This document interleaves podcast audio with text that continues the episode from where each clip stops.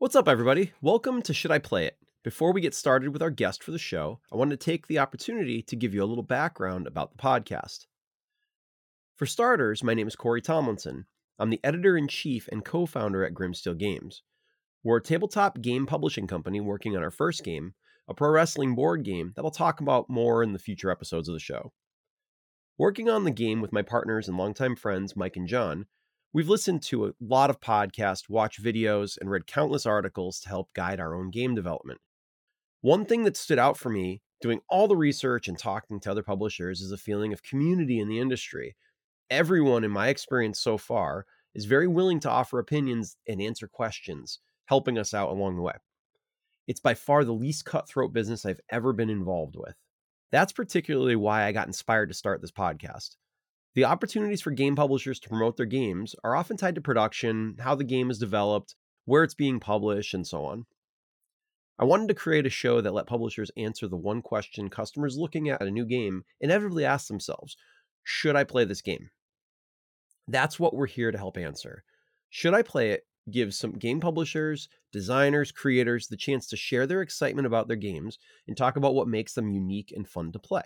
I hope the show helps listeners discover new games they may have missed and contributes in some small way to our guests' success along the way. That's what this podcast is all about.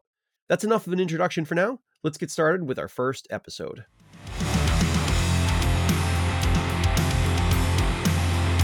Hey, everybody. Joining me today on Should I Play It is Jon Spike, creator of the game design and surprisingly educational game Game Stormers. Jon, how's it going today? It's going fantastic. Thanks for having me, Corey. I'm I'm excited to talk games with you. Before I get into anything, I do want to acknowledge one thing. Jon and and Grimsteel has Jon has actually done uh, some nice consulting uh, pro bono, uh, like giving us some advice at, at Grimsteel as we've developed our game. So uh, he, we've worked with we've worked with the same uh, graphic design firm Owl Ghost, who I'd be remiss in not mentioning. Uh, but Jon is a friend of the game. Hopefully, we're a friend of his game as well. And I just want to acknowledge that up front that we've actually worked together a little bit before, mostly by email. It's the first time we've actually gotten to sit down and talk together. So, Jon, just to start, you talk about your background, yourself, and uh, and your company. Absolutely. So, uh, yeah, my name is Jon Spike. Uh, we were just talking, uh, you know, Corey and I were just saying we both uh, came from the origins of high school English teacher, and I did that for a few years. And then now I coordinate uh, instructional technology at a university in Wisconsin and basically help future teachers get ready to use technology in their classroom. And uh, so during my day job, I, I, you know, help kind of introduce our faculty and students to that new tech that they can use.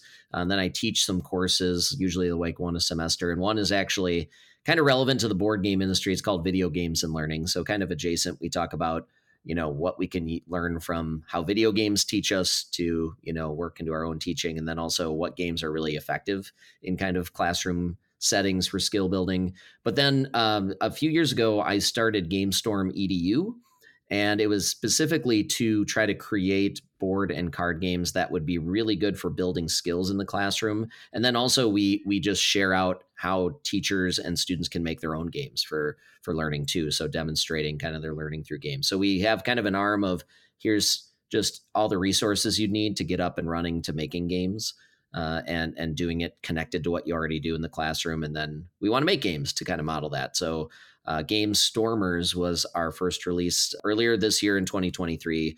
Uh, we kind of officially had it out kind of in people's hands March uh, of uh, 2023. So I think that's getting us all caught up thus far in my background. Uh, and we've got a, I should, I, I would be remiss if I didn't mention we're working on our next game called Doom Scroll, which we're hoping maybe 20, end of 2024, 2025. Nice. Well, we'll have to bring you back to talk about that when it's uh, when it's closer to launch. Uh, so, talking about Gamestormers, tell us a little bit about the game itself. Like, what's the uh, what's the play style? And I've yeah. I've actually looked at it. I've had it in my hand. I've seen it. it it's a it's a gorgeously designed game, uh, Victoria. And uh, yeah, tell us a little bit about the game. Yeah. Uh, so Gamestormers is kind of an interesting. It's kind of a mix, a little bit of a party strategy game. It's it's pretty lightweight, I would say. Light, maybe a little medium if uh, people are first time gamers. But your goal ultimately is to create the best five card game idea. So you actually in the game are, are kind of role playing as a game designer. You're an up and comer and you're trying to impress the elder game stormer. And so to do that, uh, you kind of acquire cards that will go into your ultimate game. You'll have a storyline. You'll have items, which are kind of those people, places, and things in your game. And you'll acquire some game mechanics. So things maybe you could do in your game, things that get in your way actions you can take to overcome those obstacles you run into.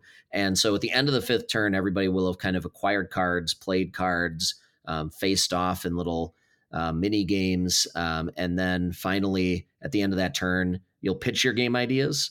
And you can either win by being voted up the best game by your fellow game designers, or you can combo your cards and strategically play and win little mini battles to get the most points and be kind of uh, honored with kind of the the ultimate game designer. So there's a little bit of that strategic points path, and there's that kind of party win condition path too. So we kind of try to straddle two genres, and and that's something I'll probably allude to a little bit later with a, a question I know that's coming. uh, you know, actually, as you were saying that and explaining it, the way that you explained it sounds like a uh, without the vulgarity and without the comedy. Well, I'm sure there's some comedy, but without the overt comedy, it sounds like Cards Against Humanity with some strategy involved in it. Yeah, yeah, we we definitely. I think this game, part of it, the the play was born out of feeling sometimes limited by party games like Cards Against Humanity and Apples to Apples. Like there's a little bit of, aha, I've made something clever by connecting two dots. Uh, but what we actually ask you to do in this game is kind of thread together five different unique dots that really fit in kind of game genres. So we actually tap into, and and I know you're a fellow game designer. I'm sure we've got a lot of game players uh, you know, listening to this podcast. Uh, we try to tap into those big kind of topics. Uh, so we have civilizations themed cards, fantasy themed cards, high seas cards, horror cards, and then sci-fi cards. So we we tap into those five kind of multiverses uh, in those different types of cards that you can draft and use uh, to help kind of you know get players started. You know, they're not starting with like abstract things like you do in apples to apples or um, Cards Against Humanity, you're tapping into these exciting game topics, and we're kind of feeding you some cards that'll help you do some interesting kind of comboing and mixing and matching of these worlds. So, how long does it? Well, okay, how many players? First of all, that's that. Yeah, yeah. We uh, we typically do three to six players. A lot of people, when we were doing our crowdfunding campaign, were saying, "Oh, can there be a two player mode?" And truly, you know, I could have designed a kind of a, a half hearted one, but uh, the core of the game is really that pitch. Um, a lot of people say they actually are just so proud of like the fact that they made a, a coherent pitch in a game that really fit together when they didn't think it would you know that they don't even care how the kind of the point scoring and the and the judging comes out. They just really are proud of what they make. Um, so we do require a minimum of three because you do have to have that dynamic of who is going to be voted up um, and who's going to score the most points. Um, and then yeah it does play up to six and uh, you know you could probably you know, team up. Um, I've seen people pair up, and we've seen people push the play count to ten, uh, you know, and more um, just by pairing up and having kind of a design team. So that's a, a nice little hack if you do want to play with more people because it does play nice party, and there's enough, um, you know, privacy that you can, you know, not have your scoring spoiled at the end of it. All right, so party uh, party gamers, pay attention to this. You can play with up to uh, sounds like up to twelve people or more. You can have multi person. Yeah. Um, how long does a normal game uh, take of Gamestormers? Yeah, another kind of interesting sell to the game, and I know I'm kind of spoiling, you know, the why why you should play the game, but another right. sell is that we actually designed a, a couple of game modes. Uh, you got to keep in mind, I, am an educator at heart, um, and, and, also a game designer, uh, and so one reason for that is we do believe this is just a great game for family and friends on a Saturday night or a great game on a Tuesday afternoon in a classroom. But we designed the core game to be 45 to 60 minutes, depending on play count um, to play that full game where you're drafting cards, um, where you're making decisions, where you could square off and many you know, kind of uh, design pitches and everything. But then we also do have what we call the Elder Game Stormer variant, and that's a party version. So getting at that kind of apples to apples cards against humanity, you do have a judge instead of a full vote. And so the judge for the round um, gets to decide after hearing kind of the cards dealt out, you narrow down your game, you pitch that quick pitch game idea. They've you know decide who they thought had the best pitch. Uh, one thing I like about that is you know, I love good playing to the judges. So if I know it's my wife, I might take a certain tact in my pitch versus if it's my brother, I might do a totally different approach. Or if it's my my nephew, you know, who's younger, um, I know what what he likes. I'm going to try to be a little bit more funny and a little bit more out there with my my game idea. So you can kind of play the judges. Um, actually, one stretch goal we didn't quite make, which was probably a blessing because it kept our costs down, is I was going to have um, extra Elder Game Stormer cards where you could the the judge for the round could pull one and it it had a constraint for your pitch. So maybe your pitch had to have a love story in it. Maybe your pitch um, had to you know work in dinosaurs or whatever you know just there was some angle to your pitch or your your pitch had to have a surprise twist at the end. So um, it was something where the judges could choose to to pull an extra one but you could play that without right? You know the judge for the round right. could announce hey, um, uh, just an FYI, I am going to prioritize, you know, pitches that catch me off guard or something. So, um, yeah, right. that's a another mode, and and we we love that mode because if we've got younger kiddos playing. Or you don't have enough time to play, that round could be played in 10, 15 minutes um, and easily taught. So, yeah, there's more than you ever wanted to know about the the play the playtime so okay, moving on to the biggest uh, the biggest question. I've got this game in my in my shopping cart or I'm at a store and I've got it in my hand and I've got another game in my hand. Why am I picking your game? What makes it unique? Why should I play it?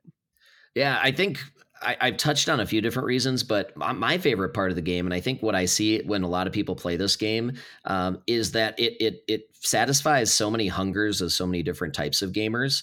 Uh, first and foremost, I think a lot of people win or lose, whether they they get kind of the game designer award, which is most victory points for assembling a game that combos well, whether they get voted up for best game or not. Um, I see a lot of people if they if they are old enough to have a phone, you know, they'll whip out their phone and they'll actually take a picture of their game board. You know, you kind of got all your cards kind of splayed out on your your player notebook that kind of organizes your game and they actually are like oh i can't believe i pulled this off uh, they take a picture of it and they they end up telling somebody about it or posting it or or what have you uh, and so there's a really good kind of conversation happening afterwards about like that was so wild, you know, in your game where you suddenly made a narwhal relevant, you know, in this game about, you know, zombies or whatever, you know, the zombie narwhal didn't see that coming. Um, so I think one thing that's unique about the game is, um, you know, a big pushback we got is like, oh, there's two winners. You can win with the vote and the thing, uh, with the, you know, with the vote and the and the points, Ugh, you know, but we realize people after playing it realize like the winning actually doesn't matter. Like the somehow like turn three you're like i have no story and suddenly turn five like the light bulb hits. Um, people realize that's kind of the the magic of the game. So i think we fit really well with those gamers who aren't competitive and just love a good story kind of those socializer gamers.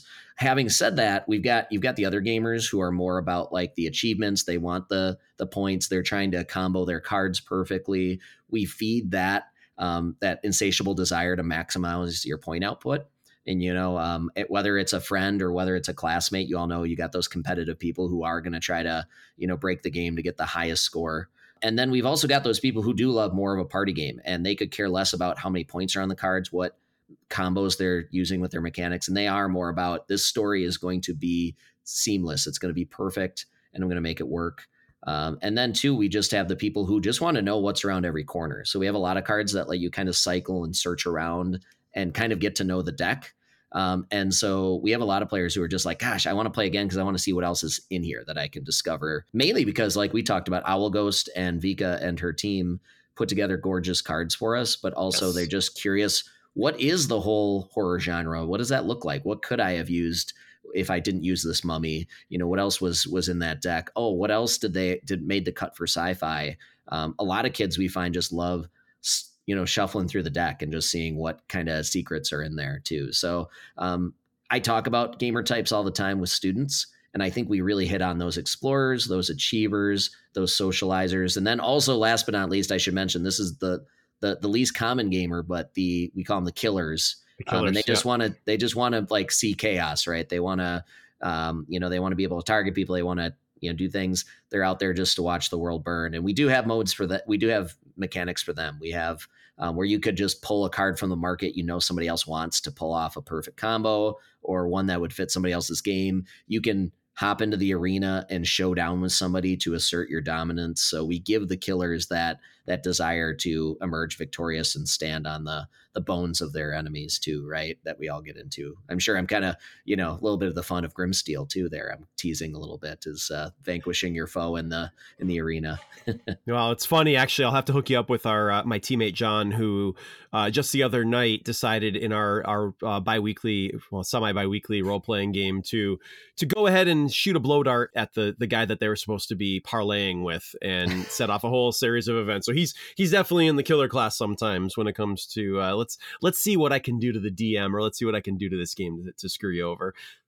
Yeah, absolutely. It's it's funny you should get a plug-in for kind of doing you know games with the DM. Uh, when describing uh, Gamestormers, somebody else said it really well. They I described it to them. They said, "Oh, it's kind of like Dungeons and Dragons, but everybody's the DM." And I mm. go, "Oh my gosh, I am stealing that." Um, as the creator, I didn't contextualize it that way, but really, yeah, everybody is kind of building a miniature world out of five cards, and I think it's really one of the goals I had for the game is it's really intimidating to start a game idea to just mm. from nothing have something. And so the game is really an exercise in what we call creative constraint. It's really hard to go from blank document on a computer um, into a, a, a, written piece. It's really hard to go from blank slide deck or blank game board, as I'm sure you can relate, into mm-hmm. playable prototype. But what if we give you some feeder ideas? What if you find some on your cards that kind of get you into okay, I could start comboing these together to create a world. Um, and good DMs start with some inspiration, you know, when they're designing their dungeons and their experiences. So we wanted to tap into that too. Uh, for Gamestormers. So yeah, I, I, appreciate you mentioning your your your your your biweekly game. It, it reminded me of uh, of somebody describing my game much better than I ever have. Nice.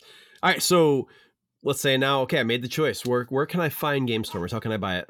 Yeah, yeah, it's it's right now primarily uh, on our website, gamestormedu.com. Uh, so you can go to gamestormedu.com and we've got a shop. You can go to the Gamestormers page and learn more about it, watch kind of an overview, kind of primer video for it, check out kind of you know how to play and everything uh, and then yeah pull it right from our website we're also going to push some copies to amazon uh, and and also go that route too pretty quick we wanted to make it on amazon but uh, also as i'm sure you can relate corey if you've looked into that avenue a- amazon takes a bite uh, yep. And so you got to really make sure that's going to be worth your while and that your copies are going to go as quickly as you you hope. Because if they sit there, then Amazon keeps taking bites. Uh, uh, they don't like things sitting in their warehouse, if you can believe it. You know, they're not big on that. no, and, and despite having seen their some of their warehouses locally, yeah, they, they there is still finite space and they, they sell a lot of stuff. So, Jon, thank you so much. And, and for anybody who, who's listening, if you if you didn't catch that, uh, we'll toss all of the links for Gamestormers into the the show notes in the show description on our website, uh, on our socials as well.